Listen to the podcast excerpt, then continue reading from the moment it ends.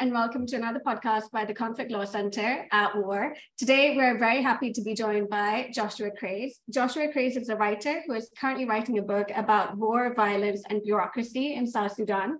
He has a PhD in sociocultural anthropology from UC Berkeley and has been published in The Guardian, Al Jazeera, BBC Radio 4, amongst other places. So I came across you uh, by reading a fantastic article that you wrote in Sidecar called Gunshots in Khartoum. And then I listened to you on various podcasts, including the one by uh, Michael Walker more recently. And it was just, you had such a fantastic insight and such a deep understanding of the conflict. I really wanted to invite you here to talk to our audience about the conflict. Uh, so thank you so much for joining us. It's a pleasure being here. Thank you. So I wanted to start off, um, we will talk later on, I guess, about the major international actors which are part of this conflict. Um, but just to, for now, focus on the main two personalities in it, Hemeti and Al Burhan. Can you just talk to us about the roots of this conflict and, and how it started? I know, sorry, that's a really loaded question, but we'll we'll talk a lot more about it in detail later on. Sure. I mean, I think the there's two sort of origin stories you could talk say about the conflict. One is very briefly the eagle-eyed historical conflict is that there was a dictator in Sudan um, since 1989, Bashir, and the way Bashir ruled was to have different rival military factions.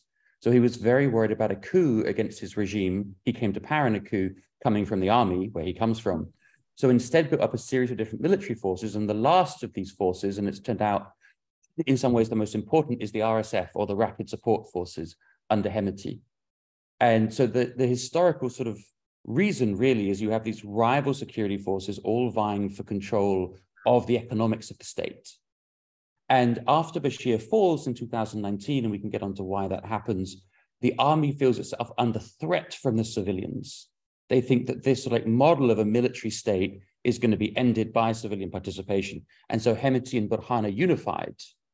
Burhan right. becomes the commander of the military and the head of the Supreme Council, whereas uh, Hemeti is the head of this rapid support forces, so a militia group that was used by um, Bashir in Darfur. And these two forces basically worked together against the civilian government, leading to a coup in October 2021, where they come to power. Then there's a year, basically, of a military regime in Sudan. And that military regime really, I think, in, on their own standards, fails. Hemeti says it himself in December of last year. It fails because it can't address the economic crisis in the country. It fails because it has no real social base. It has no real social support. At least Bashir had a sort of base in a variety of Muslim Brotherhood Islamism, at least at the beginning of his regime. The army had none of that. And so basically they were forced back to the negotiating table with the civilians. And those negotiations themselves, which led up to something called the Framework Agreement in December of last year, were the thing that, that made it, it was no longer the case, it was the civilians against the military, but it was these two military actors trying to pick up support where they could, both from Sudan's many rebel groups, also from Sudanese civilian actors, and also from regional players. And what was agreed in December? Well, what was agreed in December in theory was that there will be an agreement in the future.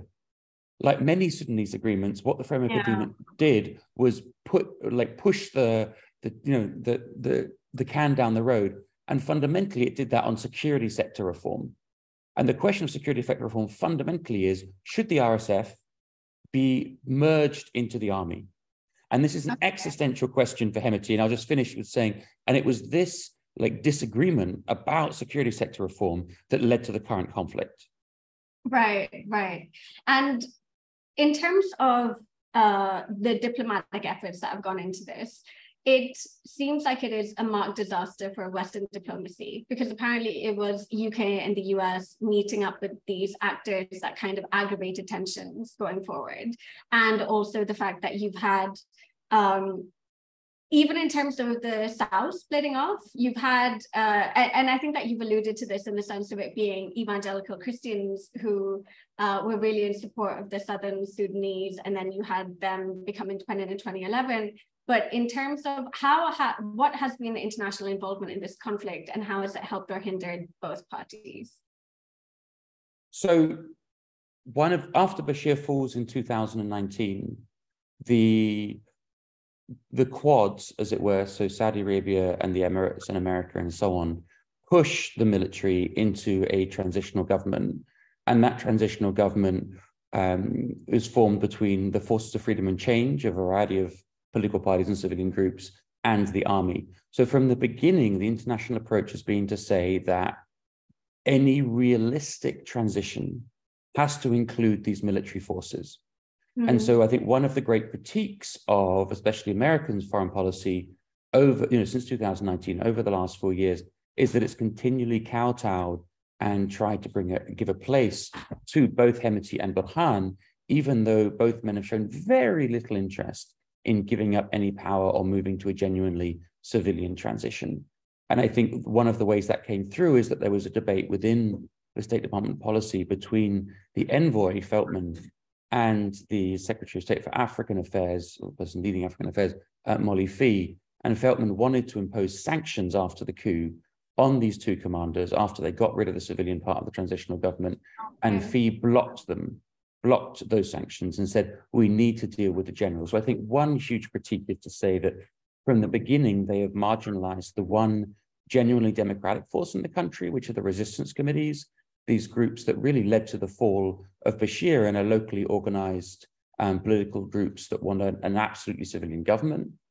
Um, that's so that's one line of critique which I think is strong. But I think another one that we have to bear in mind is that the position of the internet of America and Britain and Norway and you know the other actors that traditionally been involved in Sudan is nowhere near as strong as it once was. When I was in Khartoum just in the run up to the coup, the week before the coup, I remember talking to um, a variety of Sudanese politicians and Emirati politicians about what they whether a coup would happen. And one of the Emirati politicians said, in, in response to the American position, which was like, if there's a coup, we will cut off aid. We will, you know, we are a big, strong power. He was like, what are they going to do? Invade? And there was a memory here of what happened. Like Kabul has just fallen, right, two months beforehand. So there is this sense that actually the major powers determining things in Sudan today is not America. It's the Emirates and, Sa- and Saudi Arabia.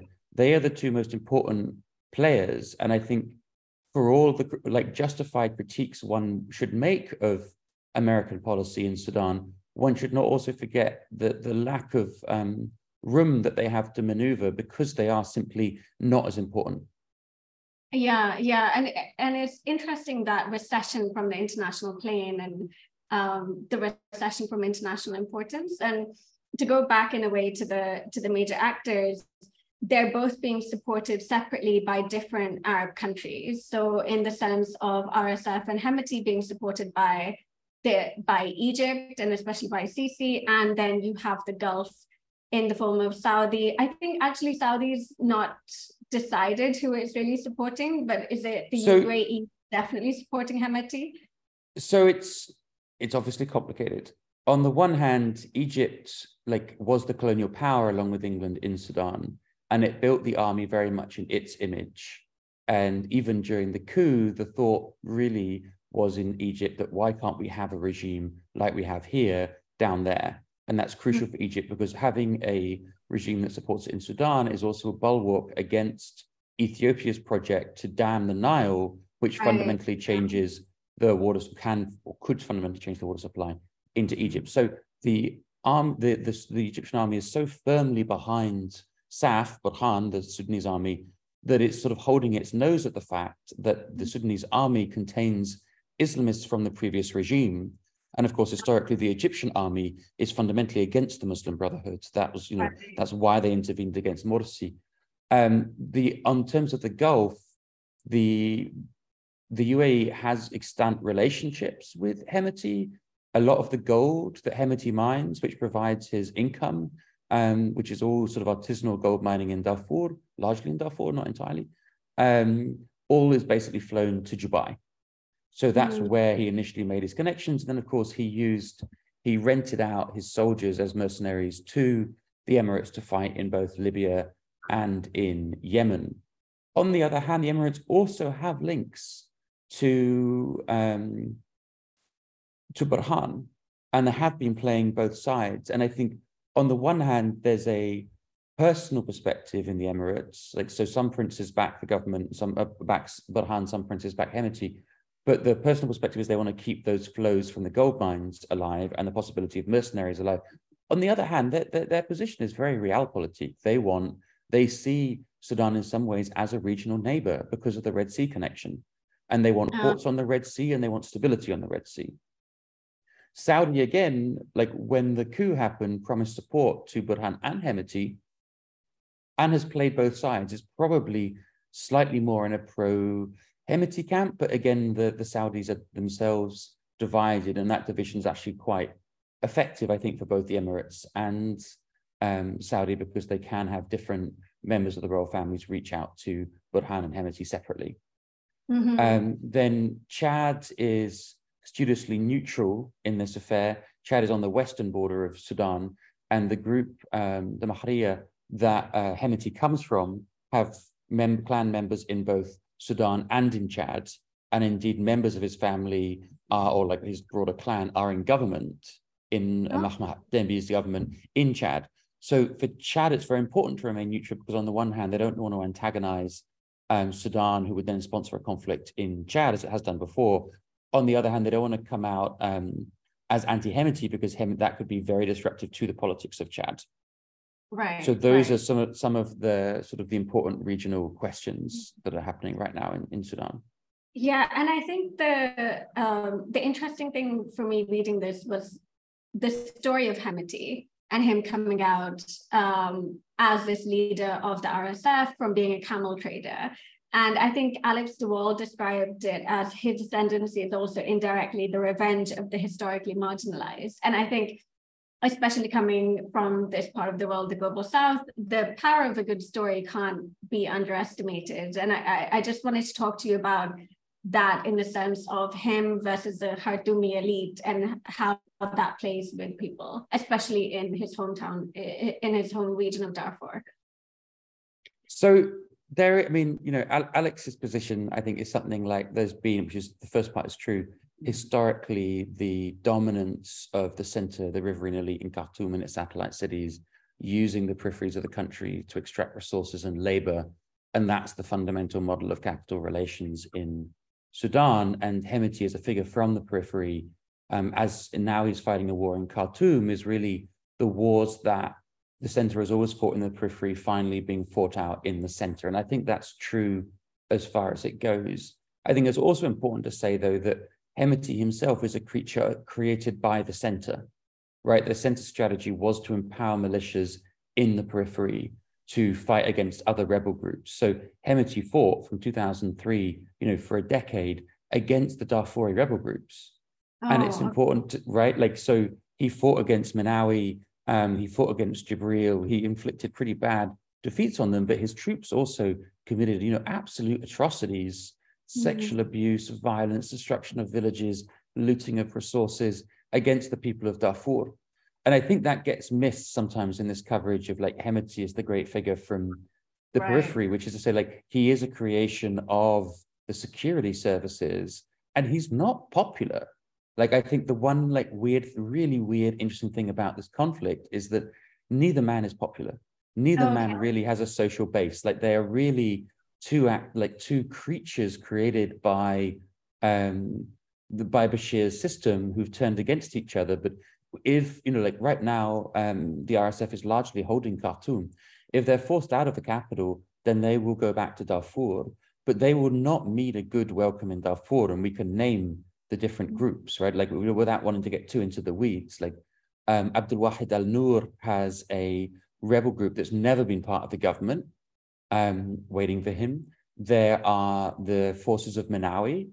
There are the um, forces of Jibril. So there are two different rebel groups, both of which have largely thrown their money in with SAF at the moment, um, who had historically fought against uh, oh. Hemeti. And then even among the Arab groups in in Darfur, and we have to remember that the Mahria, the group that um, Hemeti comes from is an Arab group who've used Arab nationalism as an ideology to attack non-Arab groups like the Masalit, and that's the sort of the social base of a lot of the fighting we're currently seeing in El Geneina and Nyala and El Fasher, and that violence seems really quite bad. It's very hard to get really accurate stories from Darfur at the moment. Um, but the but even within the Arab groups, the SAF has sponsored the return of an old Sudanese um, Arab militia commander, Musa Hilal, to come back. And he's also likely to be waiting for Hemeti in Darfur if he has to flee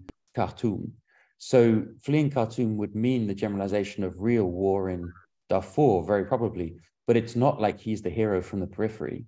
I think he's okay. like pretty hated in much of Darfur. He's also hated in much of Khartoum for much more, um, you know, racist, elitist reasons that he is considered a hick from the periphery. So I think mm-hmm. there's, there's this sort of like terrible um, mirror game in which in the center, he's a peripheral figure, can't be trusted, uneducated, um, etc. But in the periphery, he's a central figure who right. is, you know, like a creation of the security services. And is like, I think like the great tragedy in a way of Sudan is that it is true, as Alex says, that the there's long been this like center periphery tension, but the figure who now is representing the periphery is himself a creation of the center. Hmm. Okay, that's really interesting. And in terms of how do, how would you portray how what is your opinion of him in terms of as a strategist? Because I know that RSF, I think you mentioned this that RSF hired a French PR firm and they're using very humanitarian, very human rights legal language uh, to portray what they're doing compared to what the other side is doing. And I find that such an interesting take on this in, in the sense of this non-state actor paramilitary force who's hired a PR firm to, to improve its image. Right. I mean, I think from the beginning, like if you see Hemeti's sort of rise through the ranks, it is like an improbable, amazing story um, of how he got where he is. And I think post the coup, he's, I mean, from even before that, but certainly post the coup, he's trying to position himself as a statesman. So mm. Burhan is not a very charismatic figure. He's an old commander. He was chosen for his acceptability, really. Um, I think it's likely that Burhan will be replaced sooner rather than later by someone closer to the old regime that is actually um, in command of a lot of the fighting at the moment, as I understand it. Um, but the Hemeti has like been at pains to position himself as the statesman who can sort of lead into a civilian transition. And indeed, in December, during the framework agreement negotiations, it was Hemeti who was reaching out to the civilian political actors, while Burhan was reaching out to the rebel groups like um, Minni Minawi and Jibril Ibrahim and these people that I mentioned just earlier. And part of that has been trying to position himself using PR firms, using this human rights language, as mm. like an acceptable actor, precisely because it's known that he's thought of as a sort of militia leader who also, let's not right. forget, was responsible for um, huge war crimes in mm. Darfur. Um, on the other hand, I think what really shot him in the foot was appearing as he did in Moscow on the day of the mm. invasion of Ukraine.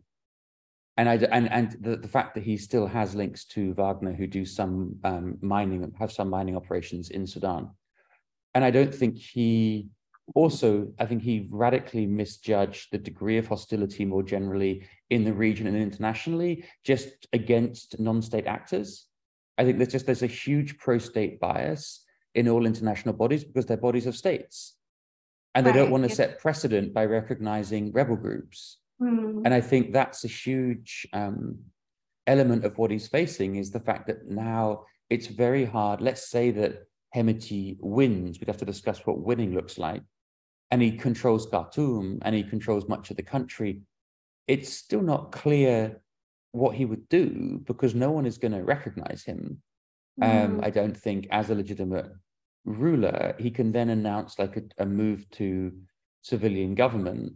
Um, and maybe people play ball, but it's hard to sort of see his off ramp because for all his, you know, French and before that Canadian PR firms, he's um, no one's buying it. No one's buying that this is a legitimate force that could take the country into a civilian transition.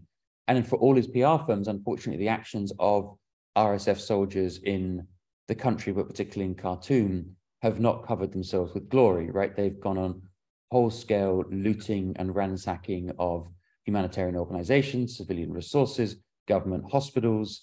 Um, they've been involved in the killing of civilians, in um, egregious sexual and gender-based violence. So they haven't also sort of impressed upon the Sudanese people, most importantly, um, that they are a real sort of army for Sudan. Mm. And I wanted to talk a little bit about the, the Russian involvement in the conflict with the Wagner group. Uh, there was a CNN report that came out, which was talking about, which had mapped all of these uh, flights which had taken off from Libya and they belonged to the Wagner group. And then there were a lot of counter reports kind of rubbishing the claims a little bit and saying that well, it's typical American red scaring in the sense that they're overblown, they've very much overblown the, the Russian involvement in the conflict.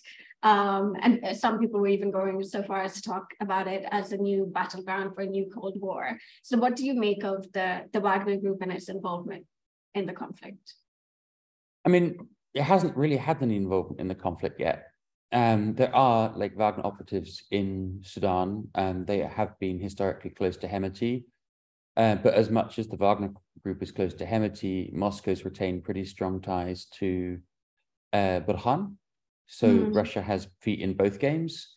I okay. think the thing about the Wagner group, if you look at CAR or Mali, is that they really need the invitation of, mm. of, of, of a state um, to really get involved in the conflict, right? They are like a weak force and let you until you let them grow to be a strong force. Mm-hmm. And I think Hemeti still wants you know, to position himself as a legitimate statesman. And he knows that in that regard, the Wagner Group are a, you know, a red line. Like if he invites the Wagner Group in, right. then America's just like, we're done with you. And mm-hmm. I don't think mm-hmm. he wants to do that, right? Like he he knows that that the negotiations will be under the aegis of Saudi, the Emirates, and yeah. uh, and America. And those are the three crucial international players. And Russia just doesn't really figure in that. Okay. It doesn't have really extensive um, material interest in the country. There's been bandied about the building of a port, but that hasn't happened yet. I mean, the Emirates also want to build a port on the Red Sea. There's a like it is a crucial country geostrategically, geopolitically in terms of the region and, and, in terms of the Red Sea. But I don't think that there's a there's a strong role for Russia even in the near future, despite the recent claim by Wagner that they're pulling out of some parts of Ukraine and redeploying to Sudan and elsewhere. Mm-hmm.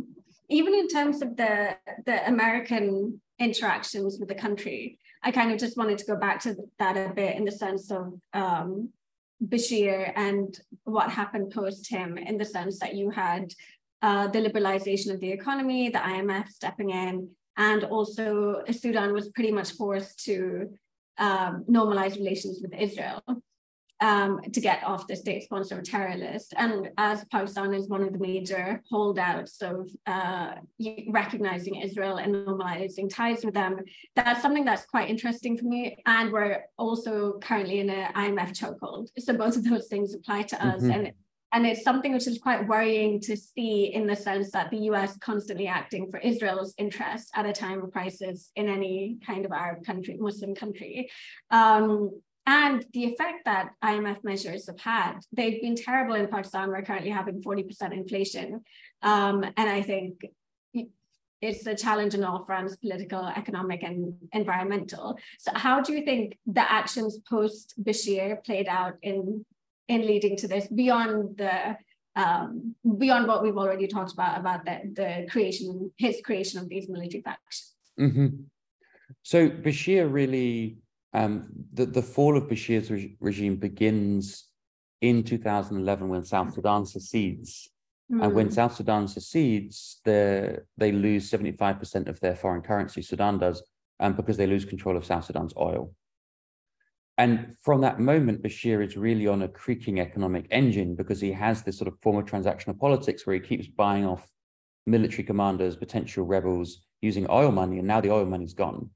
So he mm. tries to re uh, sort of orientate the Sudanese economy, still making it a basically export-led economy, um, reliant on extracting resources from the peripheries, but now that resource is gold rather than oil, which is where Hemeti comes in and makes his fortune.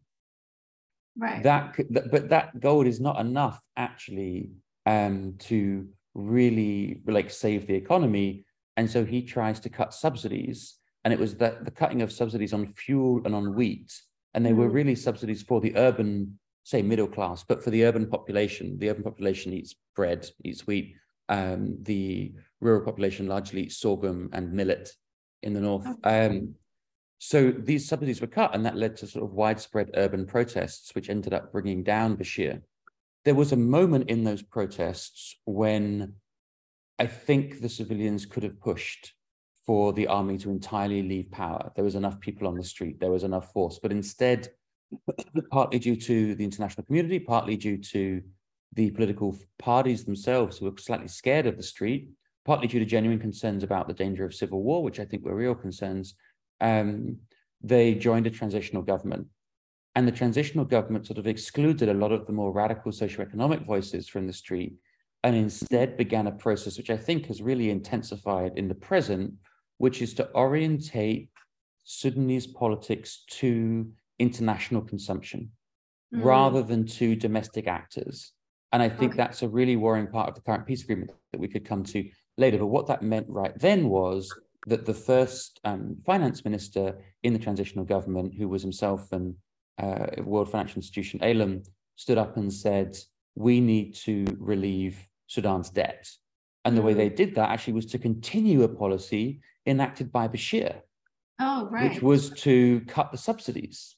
Mm. And in hmm. theory, there was a World Bank scheme that was going to come in and take up the the you know the slack, but that World Bank scheme never really got underway due to infinite bureaucratic errors, massive technocratic overestimation of the mm. Sudanese banking system's capacity, and so on. And so it really plunged the country into economic crisis, further food insecurity, and that sort of set the stages for a deepening unpopularity of the civilian government, which mm. was again like trying to qualify for the highly, you know, the HIPC, the highly indebted countries index, um, and gain a bunch of money from the internationals. And so then it did a bunch of other things. For instance, America held off really opening up the spigots of, of finance until, as you mentioned, um, Sudan recognized Israel, and then it was removed from the state-sponsored terror list, which enabled this money to flow.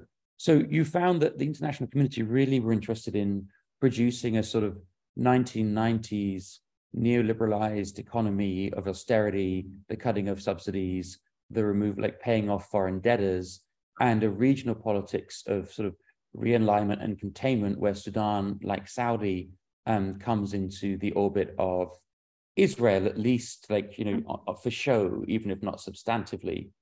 What that did, of course, was really destroy the coalition and the popularity of the civilian government. And that didn't like create the coup, but it did enable some of the ground of the coup to happen, I think, by creating such unpopularity for the civilian government.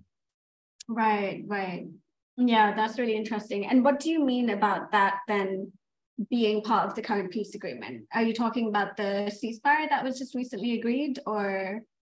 Yes, so a ceasefire was signed right. yesterday in Jeddah in Saudi Arabia and yeah. supposed to come into effect today along with humanitarian corridors. But a lot of this again is is designed for, I think, international consumption. It's very it's been this is the ninth ceasefire. I'm yeah. almost like losing fingers on my hands to count them. None of them have been observed. You know, the running joke is that the ceasefire is agreed so that um, Perthes, the the UN envoy, will stop phoning people, um, which is to say, like the war just continues. It seems mm. likely that the war will also continue here, um, despite the ceasefire. The ceasefire is done in the same way that you know the RSF propaganda on humanitarianism is done to show the international community that they mean well Right. And I think there's right, like that. What what what what are these talks? Well, they're talks between the military actors. There's no civilian actors there, um, and in a sense, even if both sides, at one way, are losing this war because they're weakening themselves without anyone gaining a clear victory. In another way, I think internationally, what's happened is that they've strengthened their position relative to the civilians. Mm-hmm. Right. So there's almost like there's always, I mean, this is even this is a simplification, but it's complicated enough. There are these two wars, like thematically, right? One is the war between the military and the civilians, and the other mm. is the war between these two military actors. And the war between the two military actors, even though it's weakening them both, is strengthening them internationally vis-a-vis the civilians, because these negotiations have just cut out all real civilian interaction. They've right. become negotiations between military powers, as if this country was actually about military power. Mm-hmm. In the sense that there's been undue focus placed on civilian rule and fair elections? I, it's a bit like elections. Let's leave aside elections because that's a whole other question. But since 2019, the, the, the, international mantra on all parties, I mean, the Emirates, Saudi, America has been, we must talk to the military. Having the military in government is part of the only game in power in town. Mm-hmm. Um, we also need a respectable voice that we can do business with. And that voice has to be, you know, from the political parties. So another thing that the transitional agreement that's made after Bashir falls does in August 2019 is it puts into power a lot of political parties that, while some of them have like deep sectarian roots in Sudan, some of them, you know, like the Nasserist party and the Ba'athist party, um, don't really have much political import anymore. They're sort of like zombies of the agreement itself. And but crucially, people they didn't bring into power are the resistance committees that actually led the struggle against Bashir. Mm. Because they don't fit into this model of organized political parties that can then compete for elections.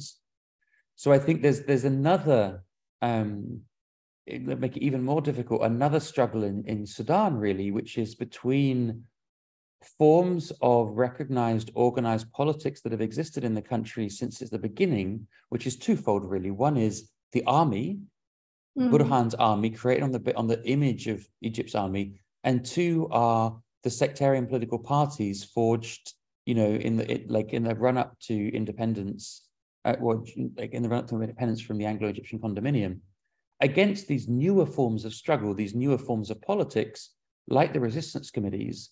And I don't think the international community knows how to handle them, or really right. how to give an account of what Sudanese politics is about. Because you, I think you had, you know, this like enormous struggle in 2013, revitalized in 2018, that brings down Bashir.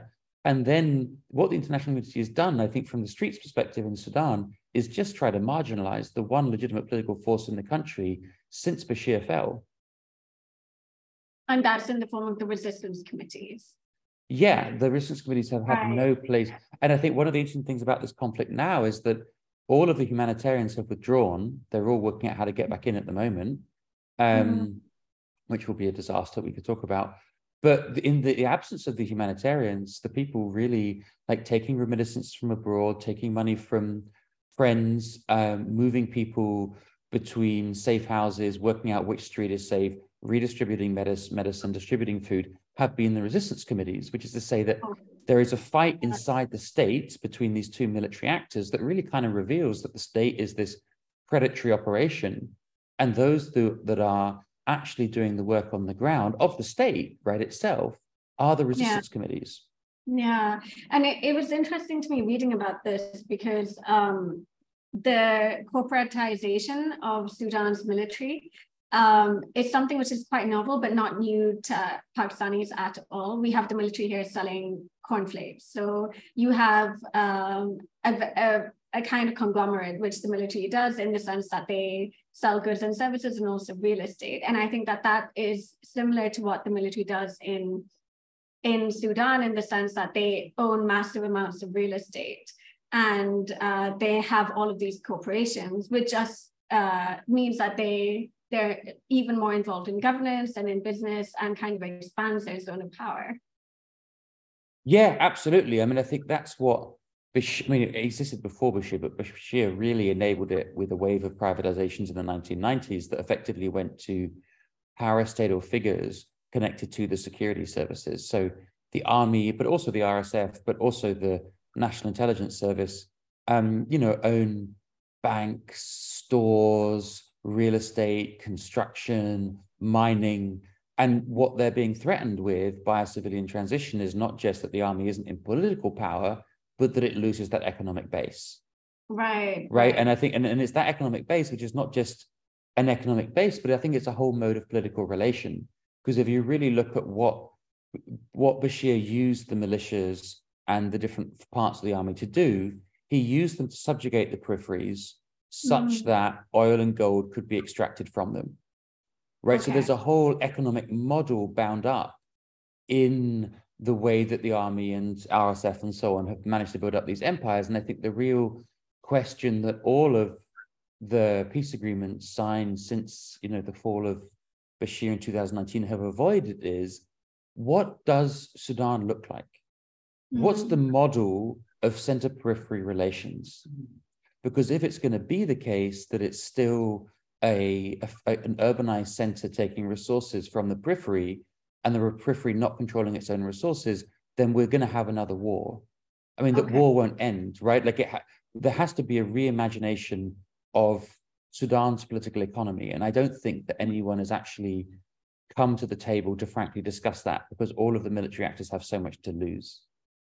Yeah, I was reading about the center periphery relations, and I kind of, I, I, the thing I was struggling with was that I was like, but this happens in every country. So even if you look at it in terms of the UK, London has is this you know, this cosmopolitan, full of globe, globe-trotting elites. And that's partly why you had Brexit, because the rest of the country was not getting anything out of uh, the EU and was actually losing a lot from it. I, I grew up in the north of England, so um, my entire county went entirely blue because purely mm. because of Brexit. And similarly in Pakistan, you have the Punjabi hegemony in the sense that everything goes to one province and other provinces, especially in the north, especially in Balochistan, are left very much under-resourced and yet their resources are exploited for the benefit of this hegemony. But so is it different to what happens in other countries or is it something which is more stark in Sudan?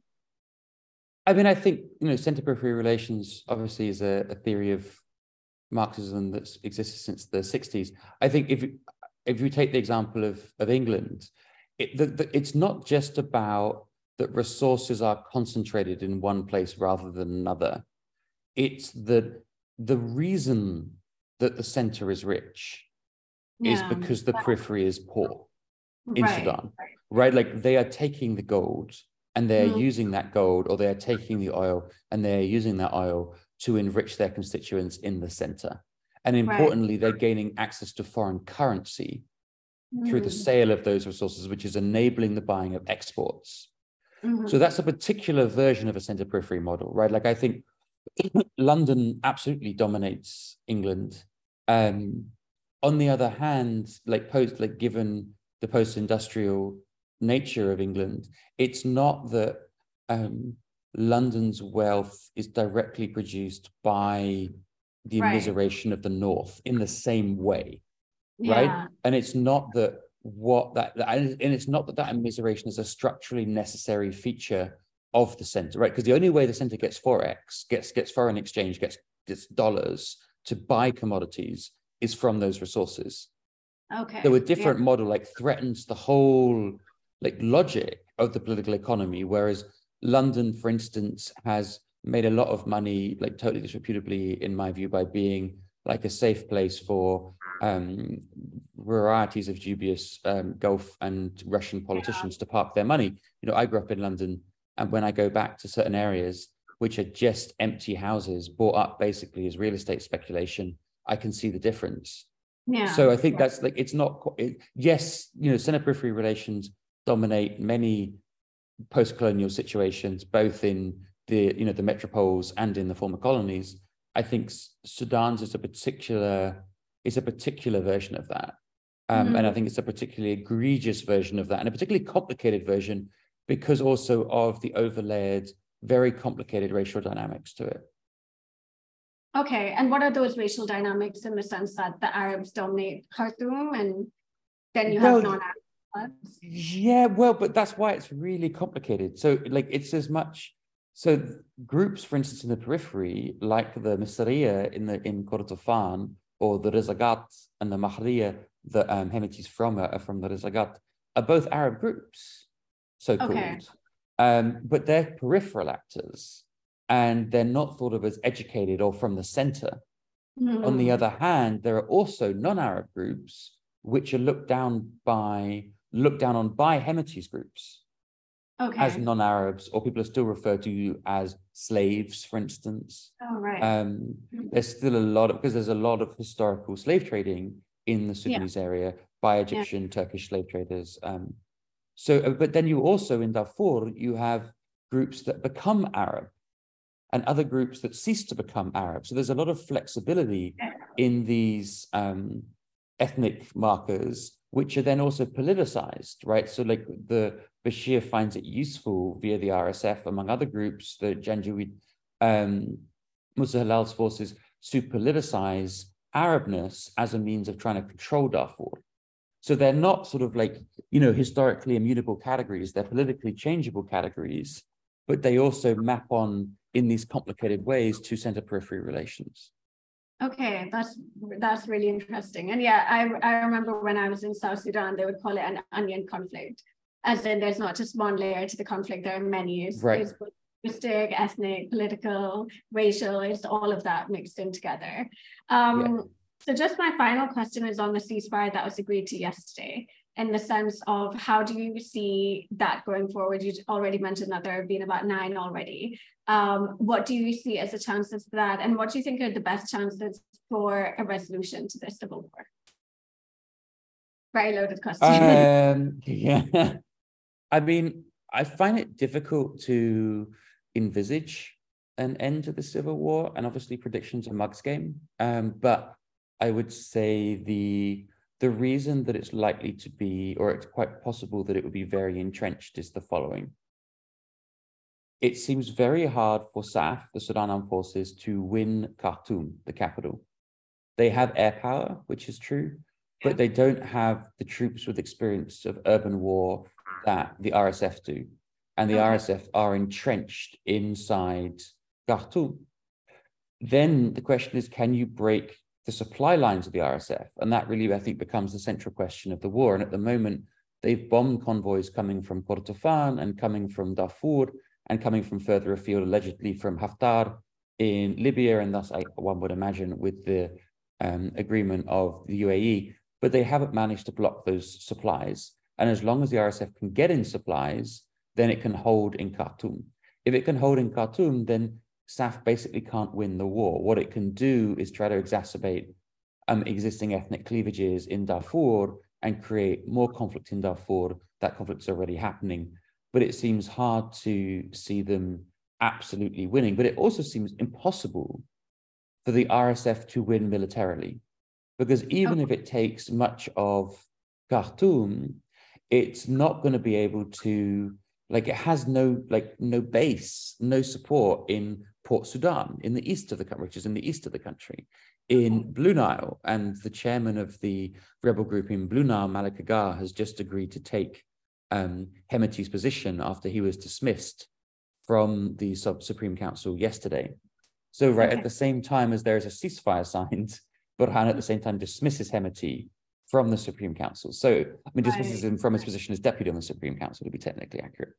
So, I, I don't see a really a way that it ends militarily, but I also don't necessarily see a way that it ends diplomatically because mm-hmm. you have to give Hemeti an off ramp. Otherwise, why would he give up everything? And I think for Hemeti and the RSF, this is really an existential conflict. Um, any like peace negotiation would have to be on the basis of the reabsorption of the RSF into SAF, into the Sudan Sudanese army, which was what was on the table yeah and before the conflict began, reawakening the very thing that caused the conflict. Mm. On the other hand, for SAF, um, given it does, can't seem to take Khartoum, it doesn't seem like it can win militarily either. Right. And it, but at the same time, it has very little interest in coming to the table until it decisively weakens RSF. And I think, okay. you know, if you put the conflict timeline at, you know, like 100 years, then ultimately we get an edging, grudging SAF victory um, because simply it's it is the state, and it uh, the the longer time goes on, I think the more the international community turns to SAF, um, and I think there's already sort of implicit backing for Burhan, both from the Saudis, but also probably from at least parts of the State Department. Um, so I think the longer that they can carry on, the better the position they're in. But of course, fundamentally, what's you know horrifying about that is the worst position that Sudan is in, and with the possibility of imminent, very heavy flooding. Um, oh. I think the in in addition to the massive levels of inflation, food insecurity, there's basically no money supply. Um, the government is not working. Like it, it's a humanitarian catastrophe. Right. Yeah. And I remember you. I think you were saying on another podcast that for Hemeti, it's now or never, because if he right. loses shot at being leader, he won't be able to get one in in 10 years. Yes, or exactly. At least he's viewing this. Yeah. Um, so you don't believe that the current ceasefire would hold? I don't. I, I kind of woke up and I thought that I would already have reports in front of me saying that it, it it's not held already. But uh, yeah, 16, 18 hours is not much to go on right now. Well, I mean, I think we should also say that um, the truth is not going to come into effect for 48 hours, right? So we're not there yet. Oh, okay. Um, okay. It will come into effect, I think, at something like or maybe we're now just like we're just coming up. It comes into effect at, at 8 p.m. basically on Monday night UK time. Um, okay. But even then, like already, it's not clear that people are in sufficient control of the violence in Darfur for the violence to stop. Even if they did um, stop the violence. On the other hand, well, we've seen I think it's eight ceasefires, and this is the ninth. I don't see any structural reasons for yeah. this ceasefire to hold, and I think like it might hold. Um,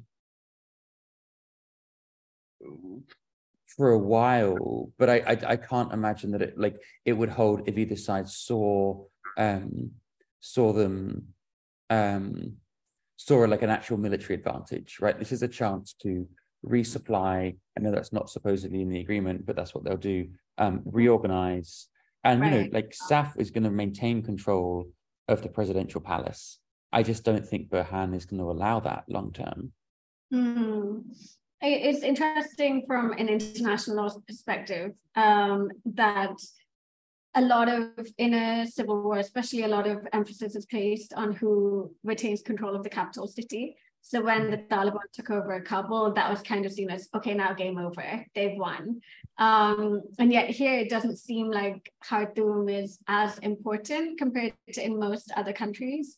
Um, and also the the sense of the peace agreement being being the final thing. I remember you saying that in a lot of African countries, what ends up happening is that the peace agreement is just another way to continue the fighting. And a peace agreement for in under international law carries a lot of weight because that implies a cessation of hostilities, even if they haven't finished, in fact. So those, those are the two things that I think are, are very interesting and different about this conflict, I think, compared to compared to others around the world and and just make you realize how many how the nuance and the a deeper understanding of it is so mm. important. Yeah, I think that's a really interesting point about um, Khartoum. I mean, it's true that RSF haven't taken the city, right? Like they, it's still contested by the Sudanese army. If they took the city, could they declare victory? No, I think there'd be a rebel government in exile in Port Sudan, right? And that right. would be where anyway they're trying, like the army's trying to control humanitarian operations from. So I think that's, you know, the capital matters entirely and absolutely until it doesn't.